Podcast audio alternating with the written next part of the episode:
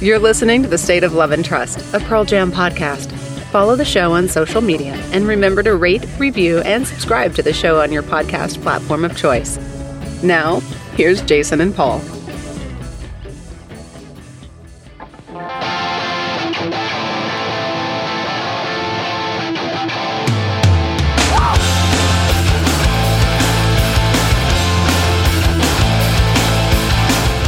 Welcome, everyone, to another episode of The State of Love and Trust. It's a Pearl Jam podcast, and I'm one of your two hosts, Jason Carapesi. And alongside me, as always, is Paul Gillieri. Paul. It's a wonderful day here in Los Angeles. It is not a thousand degrees as, has, as it was for the last couple of weeks, which means the closet that I am in is not also a thousand degrees. It's lovely. It's so nice to have you out of the oven. Thank you. And into the frying pan, my friend. Oh man. um, a big thank you to everyone listening, especially our patrons. We love you. And uh, we have in just a couple of days. In fact, well, tomorrow, as you're listening to this, we have our first Q&A, our first hangout via Zoom with our patrons. We're very excited. You can still get Cannot on the wait. wire if you want. Um, so uh, head over to the link in our bio if you're interested in joining that. If not, no worries. You can always Feed the algorithm by rating, reviewing, and subscribing to this podcast on your platform of choice. this feels so organized now, Paul. just just rail this into people's heads. At this point, we know exactly what we. I, I- I'm sorry. We, we just have to get the housekeeping out of the way. Housekeeping out of the way. Yeah.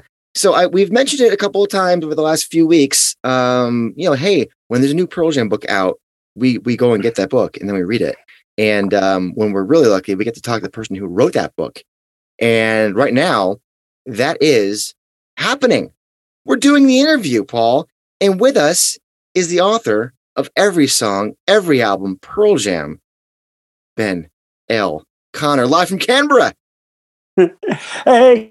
Happy to have you. How are you? And how is the how is the next day? oh, it's cold here, so you might be headed for a cold snap. Might be coming your way. Might, might be coming. It, it, it is wild, actually, when we do uh, these these segments and we have guests from different hemispheres Mm. on the show. It uh, for, for us to be staring down the barrel of you know ten o'clock at night, and uh, and and it's I I see sunlight behind you, my friend. Yes, yes, it's it's mid afternoon. Well, the, the weirdest thing, I mean, as an Australian, is we watch all your American movies and stuff, and it's always Christmas time. You're out in the snow, sledding through snowballs, and we're down at the beach getting sunburned or fighting off bushfires. Or fighting off literally any of the wildlife in your country because I swear everything that's alive that's not human is trying to kill the humans there, right? Yeah. Oh, especially the drop bears. You've got to watch out for them. What's that? Well, we we, we had. Well, I mean. It was a penal colony at one point, so I, I, uh, let's let's be honest. Like they, they, Are you they're saying- basically just trying to Yeah, root out the Are you uh, saying the unwanted. British? Are you saying the. English just dropped in deadly things all over the continent? No, no, they brought the convicts in, and the idea was they would go out there and make us fight the the fauna, so that, Ooh, yeah, that would, we would clear the landscape for them. You know, kill off all the drop bears and the Tasmanian devil, the Tasmanian tiger, and stuff like that. Yeah. The brown recluse. No, no, word. no, we couldn't kill all of them. Australia scares me, but also it fascinates me, and I do want to go.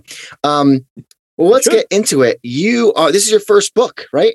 Yes, indeed. Your first book is about Pearl Jam. Why did you decide to write a book at all, let alone Pearl Jam? Um, well, it was interesting. Uh, well, I'll start from the beginning. It was that I've always loved, I love music, and I've loved Pearl Jam for as long as I've pretty much been a music fan.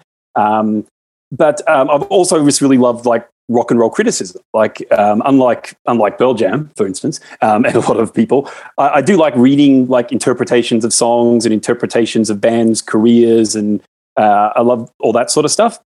And uh, I, I sort of collect books that go through artist song by song. There's like a series. Hang on, I'll show you.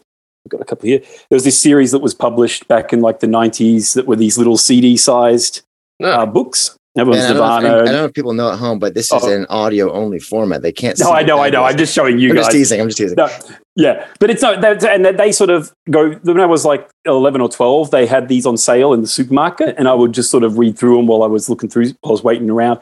Um, and then so I just love that that kind of sort, sort of story. I love go like um, this really meticulous kind of looking at a band's career. And so they, the Sonicbond uh, group, they they started publishing these. They started publishing these, and they were doing like mainly like like prog rock bands, you know, like like Yes and King Crimson and Hawkwind and that. Um, but then I would notice that they would have ones on uh, alternative artists, like there was a Tori Amos one and a U2 one. And so I said, well, what's a band that I could do? Like, what's a band that I have like all of their stuff and I've sort of been keeping up with their career and have like strong opinions about. And so I just emailed, uh, I emailed Stephen, the, the publisher, and I just sort of said, hey, here's, and I did a sample um, of like what a, what an entry would look like and sent it in. And he said, yeah. And that was basically it. So it was just took a chance. Want to write a book? Sure. Here you go. Amazing. Yeah, pretty much. Yeah. You flip through this thing and you're going song by song. And I'm just going to read a, a, quick little ditty here. This is uh, your write up on Soon Forget of Binaural here. Uh, just going to read the, the last line you got here. The song is a cute character sketch of a man whose materialistic priorities undermine his happiness. It's the kind of quirky social commentary that Ray Davies made a whole career out of. I, I just, I marvel at, and you, and I, I wonder if this kind of stems from this love of music criticism that you have, this ability that you have to kind of reference other songs within the catalog and other songs from during, before, and in some cases even after the particular song mm. that you are creating commentary for. And I mm-hmm. was curious, it's kind of a two part question. Number one, um, how deep of a fan of music in general are you? Mm-hmm. And mm-hmm. number two, how did that help you analyze Pearl Jam's music for this particular book? Okay. Um, well, to answer your first, oh, it's it's kind of hard to like rank how big a fan you are compared to other people. Um, I, I, am like a serious music collector, but it's not like I collect like rare things or like you know special vinyl editions. I just love like collecting music in general, um, and I'm always trying to look for like you know, because like I read a lot of rock criticism and rock history and stuff. So that we talk, like I just read a book that was about the history of garage rock, and it was talking about all these '60s bands. And I thought, oh, I have to keep an eye out for those. So I will go to like you know secondhand record fairs, and um, we have a big thing in Canberra called the Lifeline Book Fair, which is just this charity stall, and they just get like this warehouse, and it's filled with books and records and CDs and games and so I just went there last weekend and I picked up just anything that looked interesting. Basically, it was like, oh, two Stevie Nicks solo CDs. Haven't really heard those, you know. Um, oh, okay, Tom Petty, grab that. And um, and then I just sort of like just um, absorb them. So I, I, would sort of say that I'm someone who has like a lot of breadth of like music fandom. Like I, I love listening to a as wide a range of music as I can. And then there are certain artists where I will get like everything they have. Like I want to mm. get like at least a copy of everything they have. Um, and then there are other artists where I'm sort of like, you know what, I want to get like at least like you know, what's like the um the one Bon Iver CD I should have, or like what's the sort of one Wilco CD I have, and then then then I've like you know, and gradually you go to enough secondhand places, you'll start seeing like the same artists all the time, and you think, oh, I'll pick that up and just accumulate. So I probably you, have, like actual CDs, Ben. Yeah, yeah, yeah. There. How I big is last, that library? Because your breadth is wild. Yeah. Yeah, you're right. I mean, this is the thing. I um last year during we had a lockdown. We had like a COVID lockdown, and while in between, Wait, what's a lockdown? I don't I don't know what that is. I'm totally kidding. God, thank God I almost had a heart attack. well, yeah, see, so there was this thing called COVID and stuff. yeah. No, no, but we we had one for work. So I was like teaching from home, like doing the lessons online, and and in between that, I was just putting my CDs into these big CD wallets. Mm. Um, so basically, anything that didn't have like a a collectible booklet or something, I was putting in these CD wallets, and so I was adding them up, and it's yeah, it is. It's like thousands of CDs. Um, way too many for any normal human, I guess. um, yeah, so no, so that's the thing. So I would just have like, um, uh, I just, it's sort of like, you know, with streaming, like you, you, you got, you and I, we're, we were all born in the pre-streaming era. You know what mm-hmm. I mean? Like, yep. and I, I still have this attachment to like, if I want to really absorb an album, if I want to really like, like get into it and absorb it and think about it, I've got to actually own it. Like streaming it, if I stream it, I'm like, I'll listen to it, but it doesn't have the same feeling that it's like entering my mind and becoming like something I think about. Do you know what I mean? I you and Paul both. Yeah, I looked up, you know, sort of, they sent a style guide out and they sort of um, they had some samples and stuff. And I, and I looked at the biographies of the other people, and they were like sort of experienced. It's from Britain. It's a British publisher, and a lot of them were like experienced rock critics who'd written for like uh, NME and Mojo Magazine and Uncut and such. And I was like looking at their stuff, and a lot of it's very like uh, technical. Do you know what I mean? Like they'll talk about like the modal structure of the song and the shifting keys and such. And I'm not. That's like not an area that I, you know, to my to my you know chagrin that I never really learned an instrument, so I don't really know that stuff. So I thought, what can I, what could I do with my book? What could I do with Pearl Jam that that I could offer? Because you know, instead of just basically describing like the Wikipedia entry for each song, what could I do? So my thought was, well, I am a I'm a sociology teacher, so I should be, you know, and, and I loved reading about like rock history. And growing up in the 90s, especially because like we can talk about this later, I guess. But I sort of missed the boat on Pearl Jam to begin with. I only started getting into Pearl Jam and, and grunge in general and alt rock in general in the late 90s when it was kind of fading away. And so I was always really fascinated when I'd read articles and they would talk about how, like, you know, it used to all just be like hair metal and, you know, sort of like misogynistic pop and stuff. And then grunge came along and overturned this whole paradigm. And it, I really like was interested in that narrative. And so a lot of the books I had would talk about that. And I thought, well, that's what I could really talk about in this book. I can talk about how Pearl Jam were part of this kind of wave of alternative rock that really did sort of change up how the music industry did things. But then, of course, like I lived through the whole end of the 90s with Napster and the collapse of the music industry and uh, hip hop and pop and everything kind of taking over the scene. And so that was that was what I thought. So so to, um, uh, that's what you were saying when you read out that that thing about soon forget. I was thinking about that. I was thinking about how um, like all the all the reading I've done, all the other music I've listened to, and the sort of social context and the sort of context of like you know when Pearl Jam writing, they they do talk about their influences and they do sort of follow on from people they they admire. So I thought, well, that's that's what I can try and do. So I try and connect those dots a bit. So let's let's speak about a, a specific song, and this specific song is Paul's favorite song, Black. And yes. you wrote in regards to this song that we're listening in on Vedder's primal scream therapy. And I love that phrasing. Would you argue that this mm-hmm. was the very first of many instances of this primal scream therapy? Oh, for Pearl Jam, uh, probably, yeah. Um, I think you sort of have that element, especially especially in the mid '90s. You know, Vitalogy era. It really sounds like Eddie's got a lot of stuff to get off his chest. You know, um, uh, but you have to like. I think where I got that idea was that was, as I understand it, that was John Lennon's. Uh, what he that was what drove him with a Plastic Ono band um, in 1970. That was like he actually did the primal scream therapy, and that was what led to songs like Mother and God and stuff, where he was literally just venting all of his pent up mm. stuff. And so I was. That's what I was kind of thinking. I was thinking that like. I mean, you probably noticed in the book that I sort of try to say, well, you know, Pearl Jam are continuing this tradition of like yeah. classic rock um, you know, as much as they were part of their scene and their era, they really were this part of this tradition. And so you have that. You have bands like like well, like John Lennon, Plastic Ono Band, and um, uh, who's the other one I'm thinking of? I guess you know even some of like the sort of heavier Lindsey Buckingham stuff of Fleetwood Mac. You know where they're sort of venting their relationship frustrations at each other, and of course a lot of punk rock. You know what I mean? Like you know Minor sure. Threat and Black Flag, all those guys. So there is like this tradition of that, and yeah, I think Black is the first, and I think that's one of the reasons Black is so great is because it's got this real great classic rock structure with this slow build and this big epic guitar solo and this really lush sound. But it really sounds like Eddie is like getting getting it all out, like letting it out, and it's not very, it's not put, it's not a put on, it's not a uh, pose or anything. And I think that's what made that really cool, like really great song. So one more on ten here. Ben. Mm-hmm. Uh, you're write up for garden. Mm. You mentioned that the garden is perhaps like a, a, secret place inside someone where that person is disconnected from the world. Eddie wants mm-hmm. to break in there. Mm-hmm. Uh, I, I, think it's a really interesting take on the song. It's, it, it, definitely aligns with, I think, what a lot of people find relatable about the mm-hmm. track. Mm-hmm.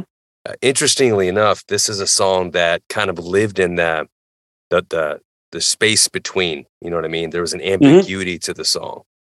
Uh, yeah. That said, yeah. though, recently in Europe on the tour, Ed actually admitted to the audience that the Garden of stone is actually a cemetery. So I'm I'm curious. Ah, I know, right? So Yeah. breaking news for free. I'm curious. I'll have to, I'll- the we'll have to book. pulp, we'll have to pulp all the books. Yeah, we'll have to do a whole new draft, start from scratch. well, the, I mean, this this will this should be a fun exercise for you. Then I'm wondering how your Hmm. interpretation of the song maybe changes, if at all, after hearing Ed reveal something like that. Yeah, that's really interesting because this is a thing that I had to reckon with as I was writing the book with a couple of other songs. Because, so like, like I said, I'm a big rock fan, but I'm a music fan in general. But what I find I tend to do is like make an emotional connection to a song before I've even really thought about what it means. You know, so like Garden is probably my, it's not my favorite off 10 because I mean, it's got so many great songs, but it's probably the, that's like my favorite, like deep cut, I guess, off 10 is um, and I just really connected with the kind of like gothic feel of it, you know, the Mm. sort of arpeggio that it starts with, the sort of swooping bass, and it just has this really like you know sort of I don't know, it just I it sort of soundtracks to my mind. Like when you say it's in a cemetery, that fits what I had in my mind. You know, it fits like a, a sort of a um, sort of a spooky but romantic kind of situation. Um, yeah, like it, it just fits that. And then when I was so and when I was reading about what the actual song was, I was like, oh, it kind of fits what I was getting at, but not quite. You know, like I thought he was singing about um, like sort of breaking down someone's defenses. You know what I mean? Like Garden of Stone, whereas a garden, you know, like sort of stone walls or something. And he's sort of trying to break down the walls and get inside their garden. Um, the cemetery thing, though, it just sort of fits the vibe that I thought, regardless. But that was the thing that happened with a bunch of other songs. Like, for instance, Daughter. I'd always thought Daughter was about like a child who'd been divorced, whose like parents had divorced. And so the child was like, don't call me daughter, you're not my mum, basically. You know what I mean? Like I thought that was what it was about. And then when I did more reading and realized that there's this whole other element about like um, sort of mental illness and disability and such, I thought, ah. And it, it sort of, you know, like it did change how I thought of the song, but I sort of formed that emotional bond with what I interpreted it to be first. So I didn't really lose that per se. That's a good segue into verses, isn't it, Jason? Yes. Yep. uh, you know, you said something when introducing verses because you kind of do like these little, like three to four paragraph introductions of the Mhm. album, and then you go song by song. Um, and this really stuck out to me, and it's something we've said uh, in not so direct terms before in this show, is that while ten defines Pearl Jam to many many fans, Mm. verses is the band defining themselves, and you call it Yeah. their definitive album. I, Mm. Please expand this because I, lo- I love this premise. Oh, okay. So I'm, I'm, I'm, I'm glad you think that because, like, I was worried that was a controversial statement, you know, because 10 is so big. It's like the one, if there is like a list of best albums ever, that's the one that gets on it. But yeah, no, I think Versus is like, well, I think Versus is their definitive album for a couple of reasons. Like you said, it's the one where they get to define themselves. Like they were now like a, they were, they were mainly going with material they were writing for the album as opposed to stuff they'd done for like Mother Love Bone and other, you know, and Temple of the Dog and stuff. Um, you know, Eddie was now like firmly part of the band and of course like the figurehead of the band. So they kind of had to reckon with that and he had to reckon with that. Um, and, uh, but I also think just musically, like it's, it's where the band is like sort of saying, you know, this is the aftermath of the whole grunge wave of the sort of, you know, Vedder being on the cover of Time magazine and everybody sort of thinking like, oh, the Seattle sound and such. And so I really think this is Pearl Jam saying, well, like, we're not going to fit into a box. We're going to do like a funk track and we're going to do like this sort of like tribal world music track. But also, especially, this is the thing I think is most important is like the punk influences coming through, you know, because like if you, if, if they'd only released 10 and you played 10 to somebody, and they didn't know anything about Pearl Jam, they could you hmm. could say, well, ten is like it's it's like an '80s album, you know, it's like a sort of a it's not really meant to be an insult. It's going to come, come across like an insult, but you could sort of say ten is part of the same thing as like Jane's Addiction, you know, like a sort based of on the smart production under, or the songwriting. based on the pro- based on the production, but also well, the songwriting's much more like yeah, like you said, much more sort of primal, much more kind of introverted. But the sort of the sort of sound, the sort of big epic sound, the big reverb, the sort of um the way the songs build slow and they get bigger and have big guitar solos. You know, you could say, well, that's part of like the alt metal sort of scene. And so versus is for is for me saying, well, we're going to go back and we're going to go back to like Green River and before that, and we're going to go back to like the bands that kind of you know, the sort of garage rock sort of thing. Like we're just going to bash out some songs, and so you get songs like "Go" and "Animal" and "Bleed" and and "Leash," which are just like really like full on. Like you know, people like, you know, if you thought that like "Why Go" or or "Once" were were hard, then we're just going to go really hard, you know. And so I think that's it. I think that's why Versus is is it's not just the sort of the fact that they were able to to make the album um, as like a cohesive band with like what do we want to say, but also that there was sort of setting out their stall of like we can do more than just this sound like this sound that's become famous. We can do other things and we're not going to be bound by any kind of genre restrictions. You know ben you, mentioned why go uh, you talked about daughter uh, and, and mm. i think we see this play out in other songs in the catalog.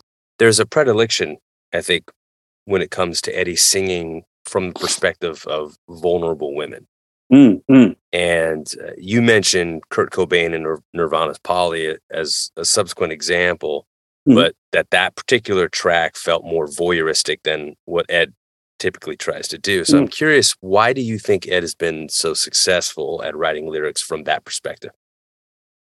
Yeah, it's really fascinating, isn't it? It's it's it's not something that a lot of like male rock stars can do, or they can do without being patronizing.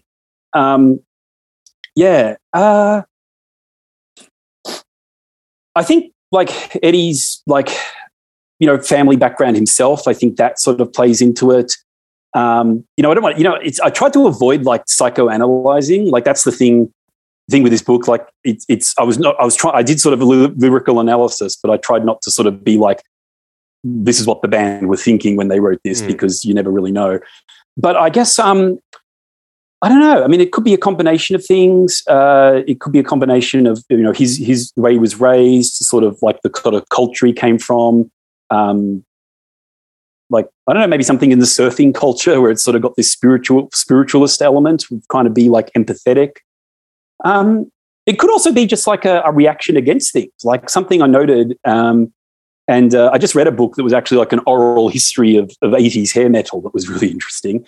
Um, and it was sort of going through all these bands, and it just like the sort of the sort of just casual like misogyny of the '80s of, of people singing like you know like Motley Crue, girls, girls, girls, that whole thing. I can sort of maybe even see like it was a conscious effort to be like we're going to write like different sorts of stories, like tell different stories, not tell the same kind of story. Um, and like with the with the Nirvana one, with the comparison to Polly, I was sort of thinking like you, you do have bands that will write about, or not just bands, but like authors and filmmakers, and they'll tell stories about like women who've been attacked or brutalized or, or assaulted and stuff. Um, but they will they will sort of be like, well, we want to show like what made the man the monster, you mm. know, or, or like what drove him to this. And so you can't help but so it's not like the intention is not to be voyeuristic, but you're basically still putting like the man at the center of the woman's story. You know, like you know how they make movies about like you know uh, Jeffrey Dahmer or, or Ted Bundy or whatever, and they always like what made him so mysterious and fascinating and, and compelling. And um, you know, so I think there was like maybe an effort to just consciously bypass that, you know, just bypass that whole thing and talk about like women, um, you know, uh, and and and girls. It is interesting that it's like it is like young girls as well, like like the the um, maybe because they were underserved, they're an underserved audience in rock music. Um, As are insects, which is why we have bugs. Yes, that's right. Which I we, did. We won't go there, man. that was yeah, yeah, fair enough. yeah, we might just leave that one. But made, for, for those a, listening, Ben yeah. is not a fan. I made a note. I made a note that we should talk about bugs, but you know, I'm not gonna have time. I'm not gonna go on that path. But uh, that's a fun entry, guys. Go ahead and read that one. uh, yeah. Um. No. no yeah. It's it's. So anyway, to, to just to, to, to wrap that up, I think it. I think it just might be that just he has a talent for it. I read somewhere that um, Kurt's, um, I guess for lack of a better term, feminism rubbed off on Eddie a lot uh, and made him ah. more aware of things. Um, and I think he, uh, from what it, from what I read and what we see, obviously it got ramped up, ramped up, and then after the uh, the uh, the killing of the um, abortion clinic doctor in Florida, they had that mm-hmm. they had that um, that show down there in Pensacola voters for choice 95 yada yada yada so uh, well let's jump ahead to mm-hmm. vitalogy yep you assert that vitalogy not no code mm-hmm. was the album to separate the hardcore fans from the casuals. Yes. How essential was this approach to keeping the band a band, in your opinion? Mm. Oh, so that's interesting. Um, yeah. Well, reading up on reading up on Vitalogy because reading up on that before I wrote it, that was where you was it was the most sort of contentious and fraught and such.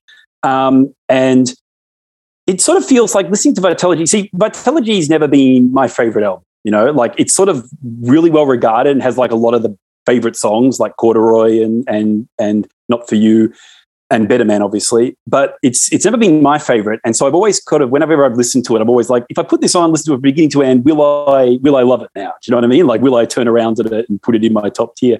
And it never really works. And I think it you know, not that it's not a great album. You know, it's just never it's never sort of hit me on that level. And I think it is because it really does seem to me that like the band are kind of if they'd stopped there, like if they had actually broken up with Vitalogy, I think they'd be remembered a bit more with a bit more like skepticism and bitterness. Do you know what I mean? Because it's a hmm. fairly bitter kind of confrontational album. You know, they really are like venting a lot of like their anger at the world and at their own fame and the at this whole thing. And I think if they finished with that, it would have seemed like well, they, that was all they had driving. Like they just let it all hmm. out like an exorcism and they didn't have anything left in the tank. And then because they made no code and yield, which are like in retrospect, like they're, they're no code, especially like they're weird, but they're kind of warm, like they're warm hearted kind of albums in a way. They've got like songs which don't have bitterness or don't have a sort of. Uh, well, Ed makes fun of himself and off he goes. Yeah, exactly. Which I, I mean, again, that's, yeah like you were talking about about about like interpretations i always assumed off he goes was about kurt cobain i always assumed really that, that was yeah yeah i always assumed well not not kurt cobain per se but about like that kind of figure like a guy who like off he goes not not meaning like committing suicide but like he's he's just letting it go like he's trying to leave the scene leave the leave hmm. you know not, not, not to jump ahead here but i'm curious because it's a great segue to this comes then goes Yes. Did you feel that there was a connection to Cornell with that song? I, th- I think that seems to be the uh, the general consensus as far as the fan base is, is concerned. But your your write up seemed to I don't want to say deviate away from that, but you you, you had a, mm. a bit mm. different of an interpretation. Now, see, that's really interesting. I I kind of tried to stay away. Like I said, I I I didn't find any explicit references. You know, there's like with Gigaton, there's a lot of like current stuff. They haven't done like the retrospectives where they go back and say, "So what was this all about?" You know what I mean? Mm. So, the, um, but I can absolutely see that. I can absolutely see what you're saying. That absolutely makes a lot of sense. Um, and because the, song kind of sounds now that I'm thinking about it, the uh, comes and goes kind of sounds like Seasons, Cornell's solo track off the Singles soundtrack. You know, mm. it has that kind of stripped down Led Zeppelin 3 kind of vibe, which is really interesting. Um, I can sort of absolutely see why the fans like when I when I was doing uh, Gigaton, when I was researching it, I was like, well, I'm going to find all these interviews and they're going to talk. It's all going to be about climate change. It's all going to be about Trump, and they're going to reference like Chris Cornell on like three or four songs. And then I just I just couldn't find as many references for it, and I was like, huh, so either they're being very oblique about it, or it's just they're they're not they're not verbalizing this. They're going to save that till later. Well, you know what that means, though. That means that, that the lyrics that he wrote are, for lack of a better term, coded enough to be applicable in mm, a lot of mm. ways. Yeah, because, which is something I yeah. Sorry, I was just say because I went into it thinking when I the bit of the scuttlebutt on the on the forums was that it was about Chris, and so I went in thinking, okay, this is going to be about Chris, ah. and so that was my, that, that was a um, a, I guess a prejudice that I had going into the song, mm-hmm. and so all the lines fit up uh, um, fit with what I was kind of thinking it'd be about, and so it kind of yeah. lined up perfectly for me. But if you don't go in knowing that, or you you yeah you don't go you don't go in knowing that, maybe it comes a different way, and it's curious to see how you yeah, came yeah. about. Yeah. Well, to go back to off he goes, like I think that's the thing. Like I said, I came to Pearl Jam a little bit later. Like um, I, I, mentioned in the book that I got into when I heard uh, "Who You Are" on the radio, and then I bought uh, No Code, and I read up a bit on the band because I was sort of really disconnected from from mainstream radio and such at the time.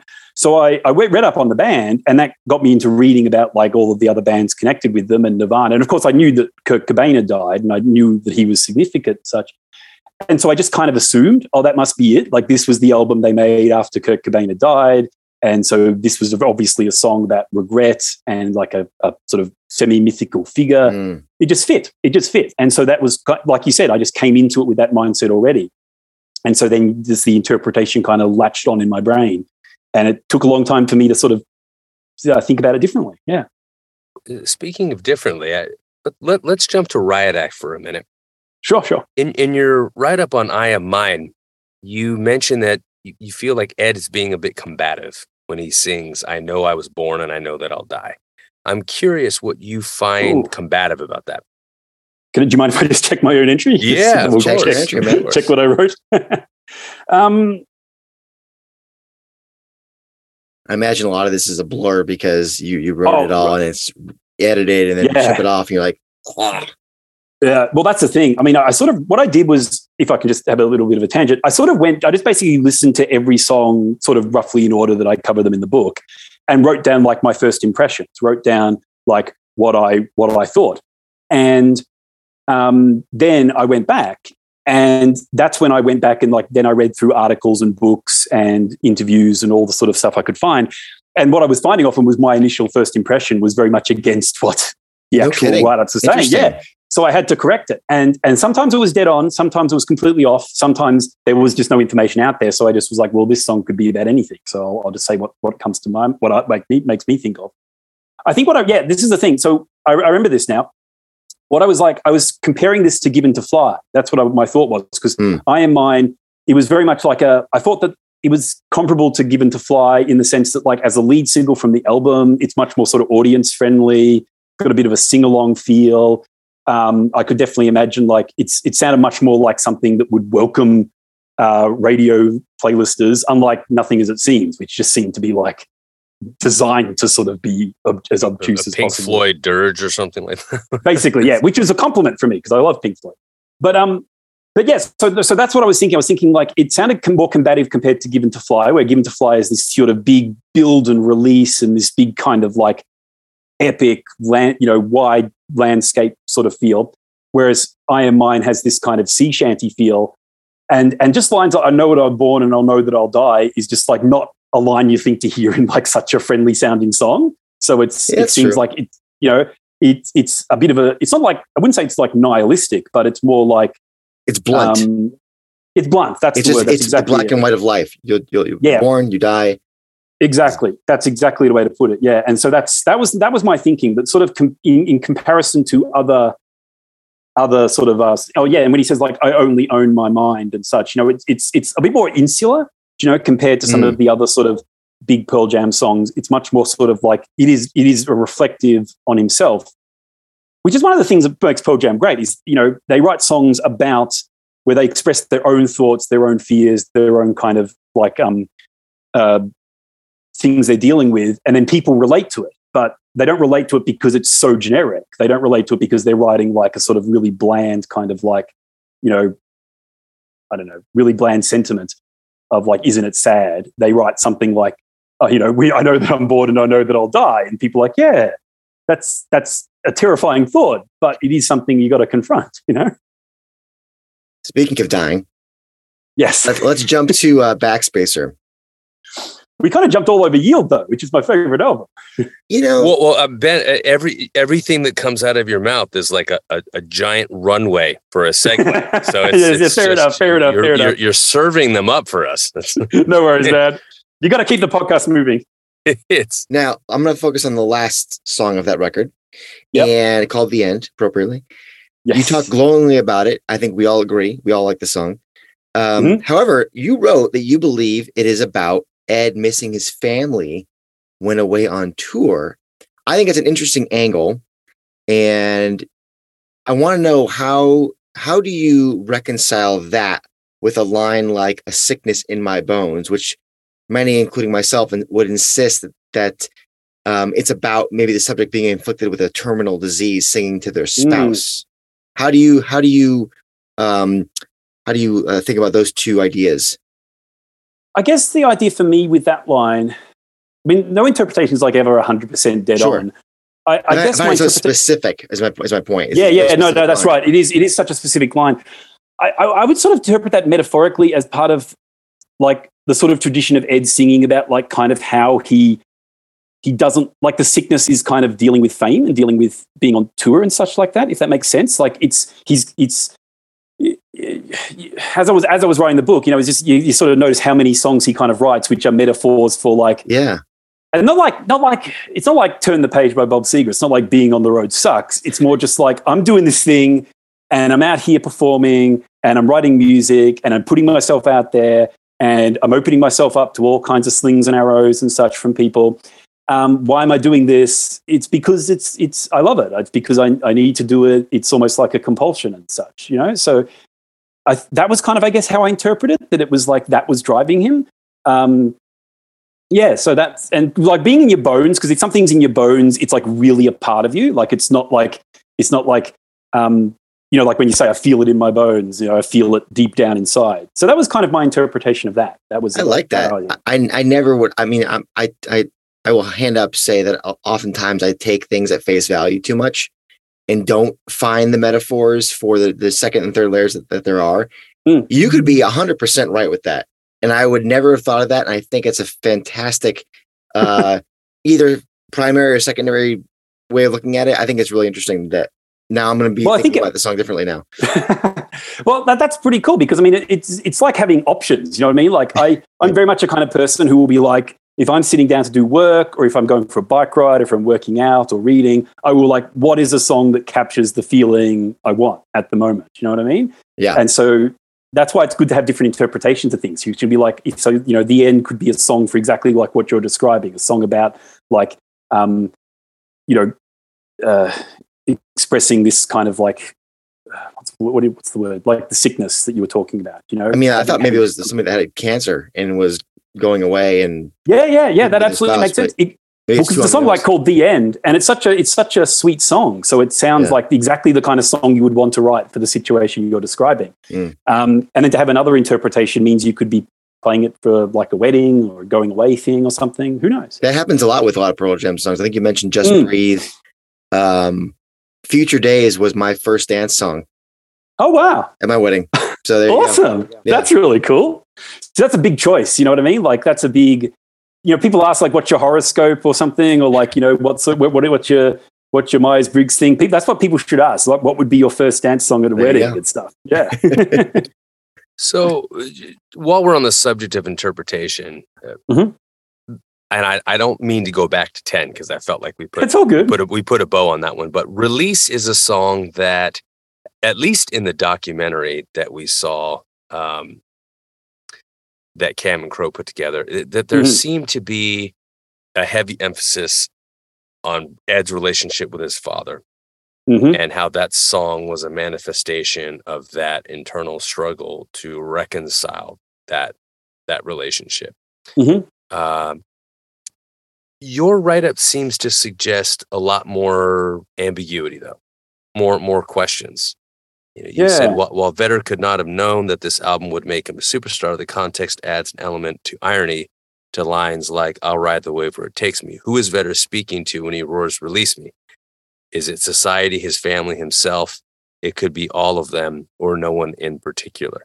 So I'm Mm. curious. It, you you don't seem to be in line with the thinking that the song is somehow connected to his relationship with, or the absence of his relationship with his father. I'm wondering Yeah. if, if you came across something that may have. No. Um. Well, what's what's funny is like I I I don't think I came across anything that specifically said it was about his father, but I also think I don't actually I didn't actually look that deeply into specific interpretations for that song because I really did think I I sort of had it pegged as this as being more ambiguous. Um, not because I I think with release, what I was approaching it was was that it's the final song on the album, but it's it's like an opening song for their concerts. Do you know what I mean? Like it's like a big opening song, and it's like it's really unusual for a band to open a concert with a song like release if you think about it you know i mean obviously the the, the phrase release sounds like you know you're releasing the concert like it's it's happening but then you think about just how many bands would come on the stage and it's just like bam into their like biggest loudest hits get everybody up jumping around immediately and instead releases this like really slow, sort of uh, soulful sort of thing, a lot of like wordless vocals. And I just was sort of thinking, so it's to get out there and play a song like that, opening up your concert and doing it so much, like it's like one of their top. Is it you guys are the concert experts? Um, it's like one of their top three or four songs or something, isn't it? It's like as far right as opening a show, or or just in general. But opening the show, it's got actually it be hasn't been played as much as you think. Oh, really? It's it's one of Ah, the see. one of the three least played off the album. Okay, so I was just completely wrong then. Well, there you go. Again, pop the book, start a sketch. Um, well, it's just, I, I guess it just sort of still struck me. That was the song that they opened when I did see them. So I've, I've only seen them live one time, which is, you know, to my eternal shame. But um, that was the song they opened with. And it was just such an interesting thing. It was just such an interesting vibe for a concert like that. And so it's always struck with me. And I think that's just the angle I was approaching it at. Like, it, it, it's such a, it's such a, um, a universal sentiment, you know, release me, like to end on that note, especially as the climax to their first album. So it'd be the climax of their first album where they've already sort of set out, they've sung about like school violence and child abuse and medical abuse and like, you know, but and, and classic rock staples of like longing for loved ones and, you know, uh, you know, aggression and venting. And then to end on this note, this sort of almost hymn-like note of release me, um, it sort of sounds like, you know, so they've already released all of this stuff and they've still got stuff to give at the very end. And then to open their concerts with that is really fascinating because it's it's like that now they're singing. I don't know, because like I, suppose that question I asked, like that's the question I was asking. You know, uh, is is it the fans that they want the fans to release them from from expectations? Is they want to? Is it that they want to be released from their own expectations? Want to be released from the past? I guess what you're saying. If he, so, if he, is the idea that he's singing to his father, like being released from like the guilt of the of his childhood experiences or his connection to his father and such? Is that the idea? Is that interpretation? Well, I mean, as far as openers are concerned, I mean it. It is a top ten opener release. It, it's Hmm. been played over 140 times as an opener, so it it, it is. I mean, you're not wrong in, in your in your perception that it it's a prolific in the way Right, that it's de- it's deployed. I think the the question just had more to do with the the general assumption or the narrative Hmm. that everybody seems to subscribe to as it that song relates to his father. But um, yeah, yeah. So, so, And- and- so and I, in I went off my particular own tangent, I guess. got it. And, what and I I like think about it, Yeah, no, I, it's, I I I like the different takes. I think part part of it was just with with the Cam Crowe documentary where you you have in Pearl Jam twenty that that conversation about his father, and then you have that performance of Ed. Mm. Yeah, I guess song. And, uh, What was it? Two thousand six, I think, is when he was performing that uh, that track. But uh, Hmm. I just thought that it, it was almost like Crowe seemed to want to push that narrative as well, which which I I, get thought you. lent some degree of authenticity to it. But uh, Yeah. again, I mean, you know, I, I think any artist would argue that no matter what the song is about to him or her as a songwriter, when it, when it gets out there into the ether, whatever the song means to a person, for, for Hmm. all intents and purposes, it, it kind of grows organically and takes on its own life, you know. And so yeah, it, it can mean more than one thing without question. I mean, look at look at so many other songs in the in the catalog and how they have evolved through years of playing. We talk about the evolution of Alive, for example. Now it's a Mm. celebratory song. We're all alive. Mm. Um, where obviously it did not mean that when it's original Yeah. writing. And I wonder if the playing it as an opening song has more to do with them finding some way to change it in the live setting to be that way for the fan, Hmm. even if it was written I get you. from Ed's point of view about the father he never knew. Um, Hmm. you know, it's, Yeah, no, it's- I get you. but I, but that's the cool thing, right? So like, i especially if you're coming into the band later, and Hmm. you maybe just didn't ever ever bother to like try and look up, um, you know, all the Wikipedia threads or all the forum chats Yeah. about what every single song is about. You just go in completely fresh, no idea. The fact that you can take that away, I love that because it it it helps you um flesh the song out in maybe another Hmm. way, and it Yeah, changes I a lot of experience of Yeah. the song too. So you know I- when you when you watch Pearl Jam, um, Let's Play Two, and Dr. John Evans is crying when they play Release because he lost his father to I forget what it was. Um, he found that connection, but somebody else might might have, you know, they were in a really um bad relationship with something else and they finally got Mhm. released from it. Maybe they take it that way. I think Yeah, it's great that they they can that a song can be taken in so many different ways, even if it's quote unquote obvious of what it really is about, quote unquote. You know what I'm saying? Yeah. Well, this is, I, I, I think this is what's really interesting is I think that's, it's two things. I think what you're saying there is if you come into the song with like thinking this has got to have like an interpretation, like, like, and like I was sort of saying, I tend not to do that with music. Like, I don't think it's a bad thing to do. And obviously, you listen to some songs like, well, this song is like, you, you can't listen to like, I don't know, um, the times they are changing by Bob Dylan and think, oh, this is very obscure. What's this about? no, it's very obviously about what it's about. But I think with Pearl Jam is like I said, I really connected with the sound and the vibe of the music a lot. And so then I would have my own interpretation. And then I just would be like, I don't really need to go and look, look up what this is actually about, you know? Um, but you couldn't help but learn about what some songs are about because everybody would talk about Alive and what and the difference, like you said, between how live was in, Alive was intended and how it was interpreted. That was always in all of the books and all of the write-ups about Pearl Jam back in the 90s. Um, so yeah, so I just I guess I just didn't like go looking for that. And like you said in the in the documentary and such, um, it just it, it's it seemed to be making that connection. But I was like, well, that's their interpretation. Do you know what I mean? Like that was the way they could do it. I also think what you said about how they like maybe they're changing how the fans, although like they're changing it to adjust how the fans interpret it. I think that's maybe when you're a band like Pearl Jam and you have an album that sells that much, and there are people who will just be like, play that song, play, play, you know, play the hits. Um, and it's played on the radio a lot, and that's and you have people showing you the stickman figure um, that they've got tattooed on them and all that. At some point, you've got to be like, I could either sort of just be correcting everybody, like I, everybody who comes to me and say, no, no, you're wrong. This is what it's about. You know, you're, you're wrong about it. Or you've just got to be like, like you said, you know, just let it go and say, well, it's become a different thing. It's become something that it's it's not just for me. It's not just for the fans. It's this sort of thing that connects us because we we're it's created something that's bigger than the meaning I intended. If that makes sense, does that It make does, sense? it does. It does. Yeah. All right, so you I have- kind of. If, Sorry, go ahead. I was just, I was, I was just going to say. So, so like, so if you were, if you were, if you were Eddie, I think you'd have to be at some point. Like, I could either go mad trying to correct everybody, or I've got to let it go. I've got to like release that, you know, that weight of of having to explain myself all the time, Hmm. and go with it. You know. Well, we'll end on this. Um, what was the greatest thing you learned about yourself and your fandom of this band throughout the writing process?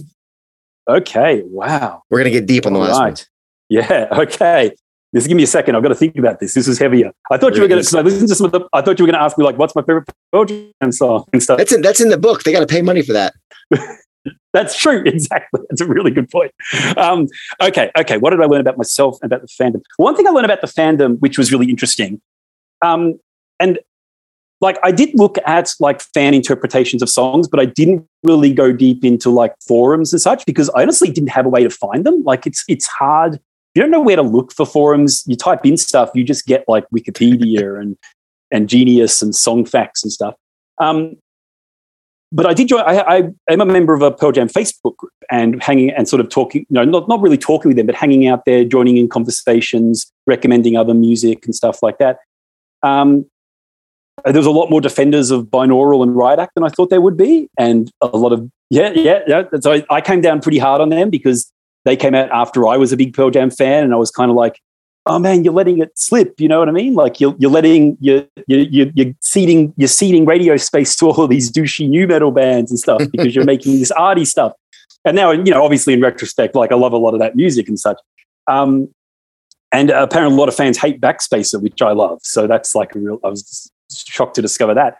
Um, but I do think, yeah, just the, the, the sort of resilience of the fan base and the fact that the fan base has been willing to go with them through all of these like ups and downs and ins and outs and the sort of dedication. People like I listened to on your show go into like 50, 60 concerts. Um, Oh, yeah. You know, tracking around like Grateful Dead. I mean, that's obviously not even real scratching the commitment. surface and stuff. yeah. Um, oh, that was okay. And this this was something I would learn not so much about myself, but about like how I think about music. Is I think it can't really be ignored how being in Australia really shapes how you think about international Oh, bands. yeah. Yeah. Just because, so Pearl Jam have always had a big Australian fan base. Um, and I think Australia has always had like a real fondness for like meat and potatoes rock and roll music. You know what I mean? Like bands that do concerts with drums, bass, guitar, you know, full on singing, lots of fan interaction. You know, all of our the, The bands that real are like Daniel real- John experience, you know. yeah, yeah, yeah. but the thing, you know, like I don't know, like there's Australian bands that, like, if you were asked like the average Aussie, sort of like, what are some iconic Australian bands? Well, they'll say like Neil you know, Finn, baby. Oh yeah, Crowded House. You know, I think they're underrated as an influence on Pearl Jam. Actually, I did have a whole section in the That's book on good that, shout. but I cut it. Mhm. Yeah, I cut it because it was just like I had to cut it down.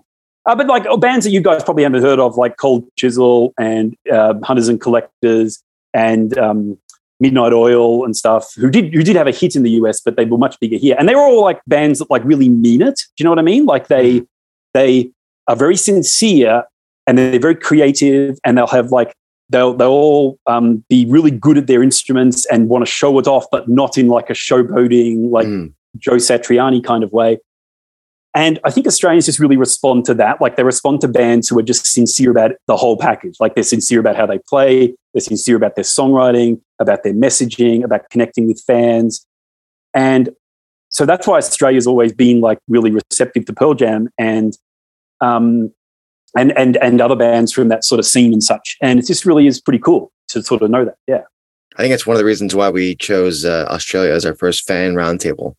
It just Yeah. it just seems like there's just so much passion in that fan base, and, and it's always there, even if Pearl Jam hasn't come for eight years. You know, That was yeah, that was the other thing I, I knew I forgot to mention something. You know, the fact that we just don't get bands coming every day. Do you know what I mean? Like the fact that we just don't get bands like for an international tour, and even when they come here, they go to like Sydney, Melbourne, never Brisbane. Canberra. Yeah, never Canberra. But I mean, like I can drive in, so like it's like a three-hour trip in, so I can drive in, stay overnight with my family, and then come back. Um, but it's still a big commitment. Well, Ben, uh, this has been a pleasure. And uh, listen, I have so many other questions that I wish I could get to, but uh, we'd be here for hours. And uh, Yeah, no worries, Like, um, one star on the podcast. This was too long. yeah, fair enough. When are the, when are the regular guys going to speak? Who's this loser from Australia talking? No, but this has been really great. Yeah. so the book, every album, every song, Pearl Jam, it's out now. You can get it on Amazon if you'd like. That's where I knew it was coming out. Yeah. Uh, ben L. Connor, sort of live from Canberra, Australia. Yeah, from in the future. That's right. In the future.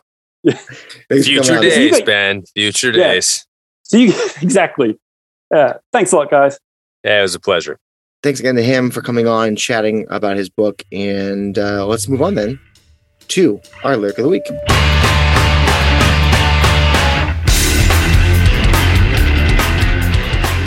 Lyric of the week this week comes from Riot Act. It's been a long time since I've heard this one live. And it doesn't really feel like it's a part of the zeitgeist anymore, but we got to hit it. That song is Bush Leaguer. How does he do it? How do they do it uncanny and immutable? This is such a happening tailpipe of a party. Like sugar, the guest is so refined. Okay, Paul, going with the first verse here, the first words that we hear Ed speak, not necessarily sing. What do you make of this? Ah, I struggle with this song, my friend. I really do. I, I, I personally find it to be uh, somewhat of uh, I don't want to say it's poor execution, but it it it meanders a lot. hmm It doesn't really seem to have a melody that it can settle on. Um, I also feel as though the song itself is. I mean, you like to say it's very on the nose, which it is. Um, I just think that you know what's going on by Marvin Gaye. Like that there, there are some wonderful songs out there, social commentary songs that that really define an era. And I feel like Pearl Jam had an opportunity here to say something. And uh, I feel that it comes across somewhat contrived. And um, I think the word Ben used was was petulant. Actually, is the, Yeah. the the delivery for this track. And so, well, I don't know if I'd go quite that far. I I, I see that there's a there's an argument to be made in support of that if one wants to, to look at it that way. Um, but this this this set of lyrics, I mean, the the born on third thinks he hit a triple line. I think is, is one of the only standout lines after this first verse to me. Everything else just feels a little unfocused, and it, it definitely doesn't doesn't really uh, intrigue the imagination much. If I go that far. This first verse, though, I think does. And if I didn't know the title of the song and this is all I got, I think it would actually intrigue. Much better. Yeah. Yeah. How does he do it? How do they do it? Uncanny and immutable.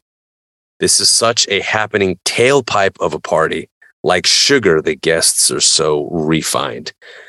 Some really fascinating wordplay happening here. Mm-hmm.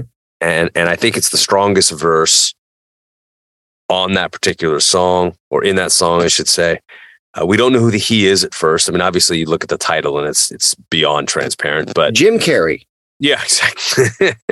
so, how? But I like to how did they do it? Yes. You know, it, it it begs the question that there are larger works at play here, uncanny and immutable. Um, the immutable piece, I think, is is fascinating. It's like no, no matter how hard that you you wish you could you could mute, and look, it flies in the face of what should be productive discourse. But the reality is, things just be have clearly been polarized long before the generation that we're currently living in. Um, this is such a happening tailpipe of a party. What do you make of that line? We'll get to that in a second. Uh, this last line, though, like sugar, the guests are so refined. You know, re- refined sugar, uh, just as as a process, is uniquely different, I think, than uh, than unrefined sugar. For those who who don't know, do you know the difference? Well, they bleach it. Okay. Uh, So unrefined versus refined sugar. So it has refined, has empty calories. Okay. Has zero nutritional value. Okay. That's that that's refined sugar. Unrefined sugar retains all of sugar itself's natural ingredients. So there's some calcium, there's some iron, there's some magnesium. It is devoid of any value, unrefined sugar. but it's so, good, Paul. I know, but the Yeah, word refined, right? yeah. You think about it in high society life, this idea of refined, right? Uh, like sugar, the guests are so refined. Uh, It, if that isn't like a backhanded, I mean, it is. Perfect. It's perfect. Uh, I could, I could say it might be one of the one of the the highlight lines on the entire record Oh yeah. and it doesn't get enough respect. And so this is not a song that I, I I enjoy listening to. I quite frankly don't. I don't think it's particularly a, a strong composition, but that first verse is uh that is a happening party right there to me. I mean, there, there's that it's very well written. Um, like sugar, the guests are so refined, and you have to know that difference between unrefined and refined sugar, and it it just deconstructs the false pretense that envelopes this entire regime to Eddie at the time. And uh, dare I say, the entire party, because he says, How do they do it? Uncanny and Mm. immutable. Uh, or maybe he's just referring to the family in particular. Either way, um, it's a very, very poignant, very sharp and harsh critical uh, attack, quite frankly. Uh, it, it, it's it's there's some legit character assassination happening in the song on a lot of levels, and so look, it, wh- whether you agree with the sentiments or not, um, I just have lyrically, fr fr from a poetic standpoint, some appreciation for the for the opening lyrics, and so Yeah, I mean, despite despite what you may or may not think of the man, well, that's why I wanted to get away from that. It was mm-hmm. what I appreciate about the opening salvo, as it were, is that Like- th- these lyrics you, you don't if, even if you didn't know it was Right. about Bush. I mean, it it could be talking about high society. It could be talking about you know a whole host of different groups of people. Um, there's just some nuance there, so I, I, I appreciated the opening. I wish that the rest of the song had been able lyrically to deliver the way this does. yeah, But quite frankly, the music doesn't hold up either. So it's it's sad to say, but the highlight is literally the opening verse to me, and then, then it just kind of goes downhill from there.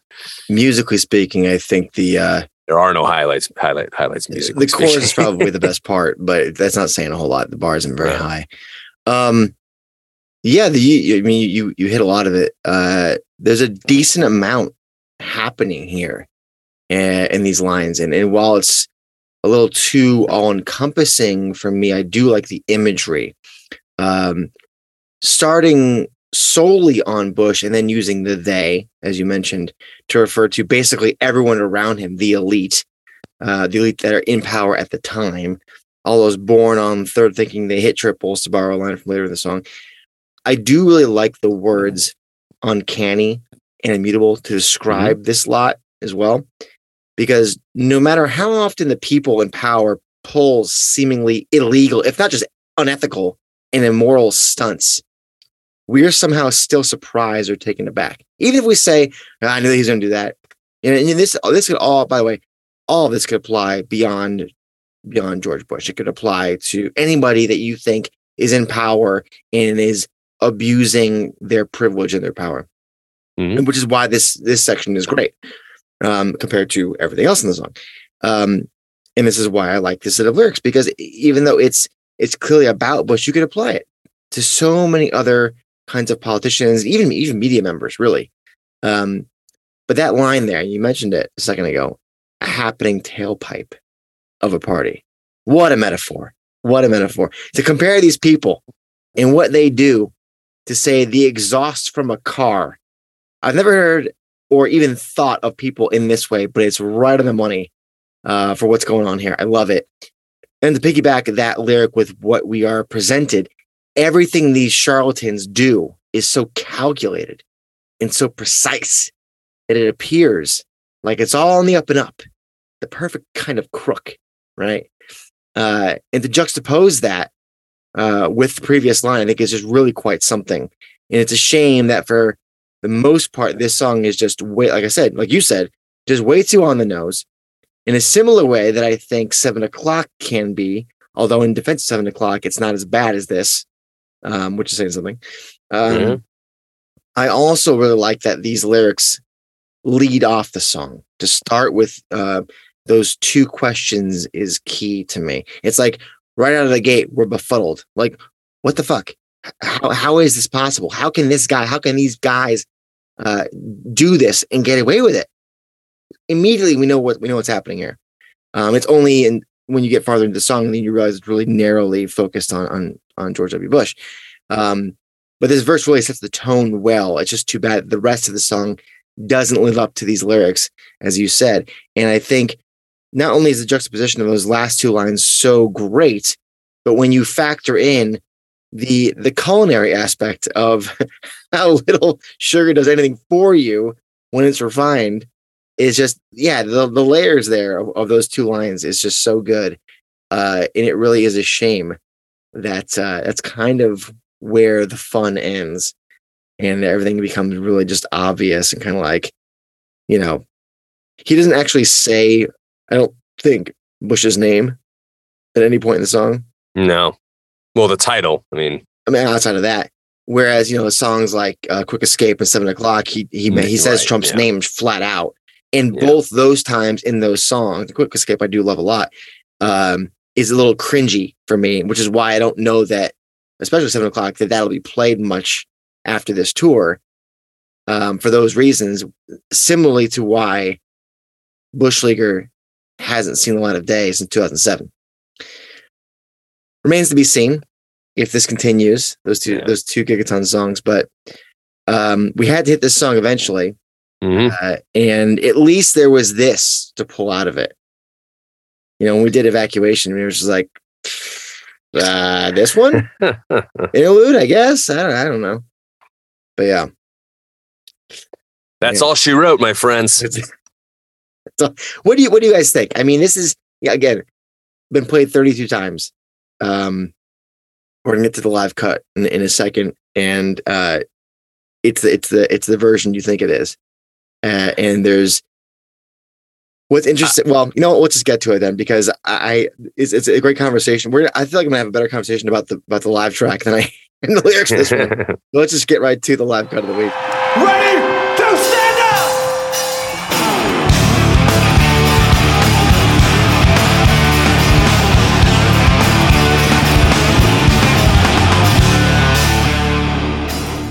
So live cut of the week. Um, like I mentioned before, 32, I think it's 32, 32 appearances in total.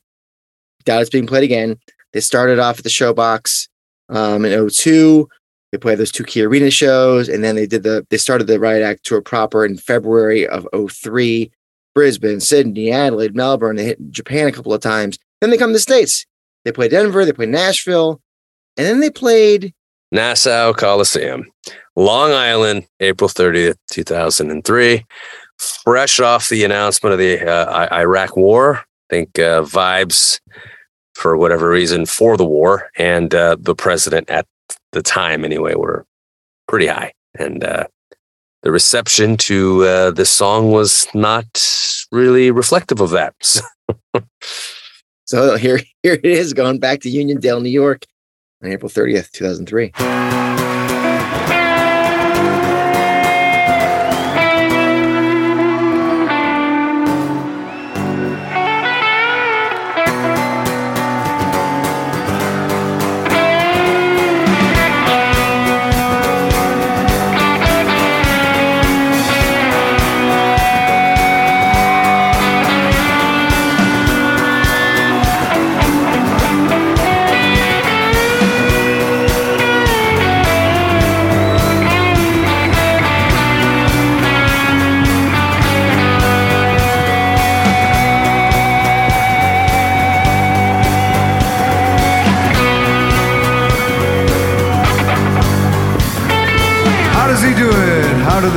Uncanny and immutable?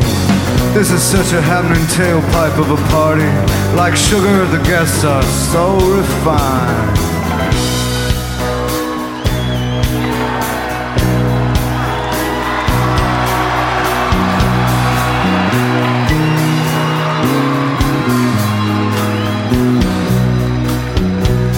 Confidence man, but why so beleaguered?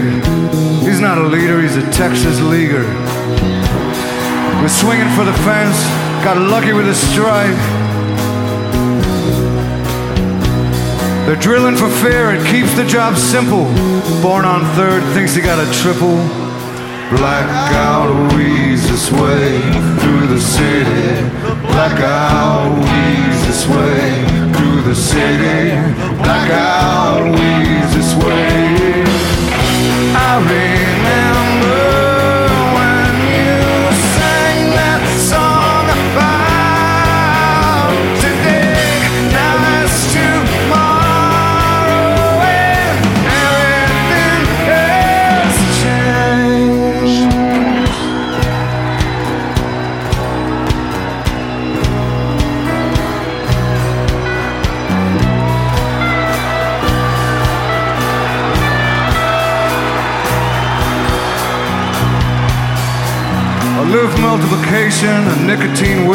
Columbus decanter. Retrenchment and hoggishness. The aristocrat choir sings, What's the ruckus? The haves have not a fucking clue. The immenseness of suffering and the odd negotiation of rarity with onion skin plausibility of life and a keyboard reaffirmation. A blackout weaves its way weaves its way. I remember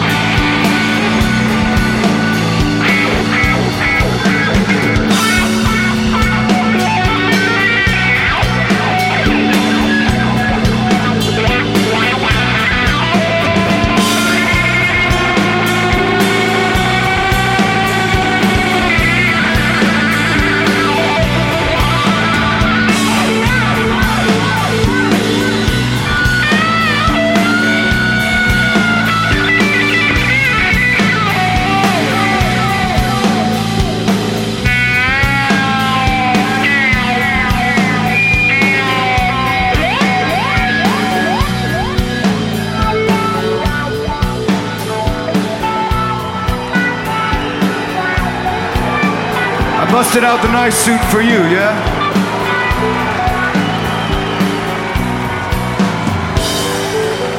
Oh, yeah.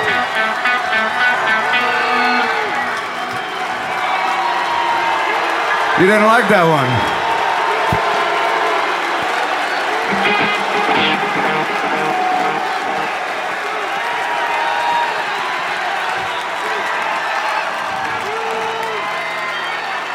Don't understand. Maybe, maybe you like him because he's going to give you a tax cut. Maybe you like him because he's a real guy that relates to you because he's so down home.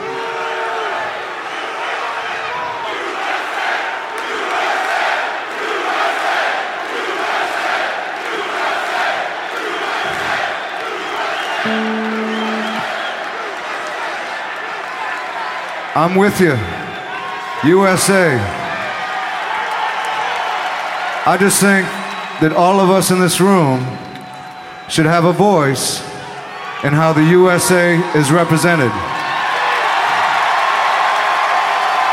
And he didn't allow us our voice. That's all I'm saying. We love America. I'm standing up on a stage in front of a big crowd.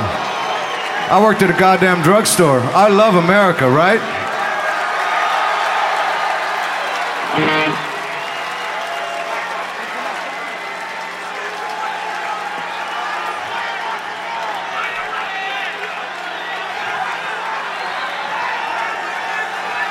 This is good. This is open, honest debate, and that's what it should be.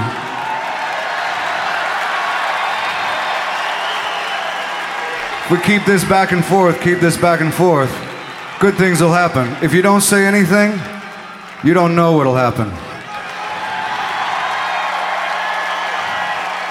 Because we are on the brink of forever. And if we don't participate on where this thing is going, when we're the number one superpower in the world, you want to have a part in it and make sure it's a good thing, yeah? Plus or minus, be active. This is a good thing. this is the cut. it, it is. You when you if you go back and listen to some of those Australian shows or the Japan shows, you listen to the song. It's like okay, they're playing a live version of this of one of their new songs. No, no, no one's the wiser. It kind of is what it is. It's not great, but it is what it is. It's fine. Whatever. They get to the states though, and a buddy of mine uh, my buddy Wilson went to that show. At the time, I was in, we were both in college, but he was going to school in New York and I was going to school in Florida. So I wasn't able to go to that show. We would end up going to the, the garden shows together, but over the summer. But he went to that show. And I remember asking him, Well, I'm hearing the scuttlebutt on the internet here is Something happened. And he goes, Yeah, um, some of the crowd were not too happy that he was being critical. And he was very, very combative. And apparently, um, well, apparently he was watching from the floor and he goes, the rest of the band, they looked like they felt very awkward. and there's video. I mean, you can see it. Um, there's video on YouTube of this whole of this whole thing, Paul. I mean, the, the, this uh, well, he called it a debate with the crowd. Mm. An open, honest debate mm-hmm. is what, what he, he tells them. He says, This is good. It's what it should be. If we keep this back and forth, good things will happen. Then, of course, they followed up with uh, the Clash's "Know Your Rights" yeah, and, and, Neil Young's uh, "Rocking on the Free World." So, I think that well, uh, all that was saying, missing was Springsteen's "Born in the USA." God, yeah, and they should have played that right after the crowd began chanting "USA" over and over again. Actually, that, that's that's exactly where you would expect McCready to like just drop in a little, a little riff. You know.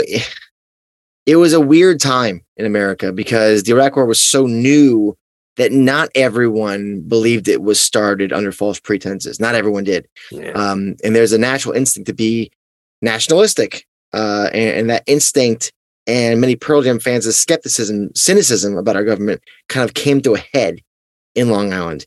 Um, if there ever was a clear moment of the most definitive live version of a song, certainly this is it because of this yeah. interaction. Um, I mean, you look at that video again, and it's just he's wearing the shiny silver sport jacket. He comes out, he's kind of dancing real cocky. he, he impales the mask mask. yeah, he's just been impaling the fucking mic stand. And He's he's he got to put the cigarette in its lips. He's pouring wine. Like, hope it wasn't expensive wine, but he's got the wine. He's pouring it down the mic stand. And I'm like, he that is as early '90s, just saucy Ed as we got in the la- in the second half of the of the of the career. Yeah, he, he was feeling a bit feisty that night. And, was- and look, yeah. the, the reality is, if you think about what the song's about, to play it with that reaction, if that did not inform and charge the performance, I don't know what would. I like having a bunch of adoring fans basically screaming in unison like an echo chamber. I don't think it's going to better the performance of the song. But lighting a fire under his ass by having everybody boo and chant USA, I think without a doubt, I think that definitely contributed to not egging him on per se, but making him feel like, uh, all right, I'm I'm I'm I'm going to bring it. I'm going to double down on my stance because that that's that's the debate, right? So that to me, this is the cut. I agree with you. Well said. How how is it? How is it not? There's no way that you can have a performance that has the backdrop that Uniondale had. Yeah, because it really it was a real time uh culture check for Ed as he's performing the song. it's a time capsule moment for us as Pearl Jam fans too. Yeah. too. Um yeah, let us know what you think. Uh I'd be hard pressed to well, I'd be surprised if any of you um had a different cut. But you know what? If you do, I'd love to hear it. Um I got time. You know, that's what we do. Uh, that is the show, guys. We thank you very much um, for listening. Again, if you are a patron, we love you as well, and we uh, we appreciate you guys um, spending time with us. Uh, tomorrow night, as this thing drops on uh, Wednesday the twenty first, we'll hang out. If we've if you've already this has already happened, then that was so much fun, right? You know, this is kind of like one of those choose your adventures, whether you listen to it before or after the hangout. Um, couple news and notes in a couple of weeks another interview, this time with an artist, an artist you may know. He may or may not make posters for Pearl Jam.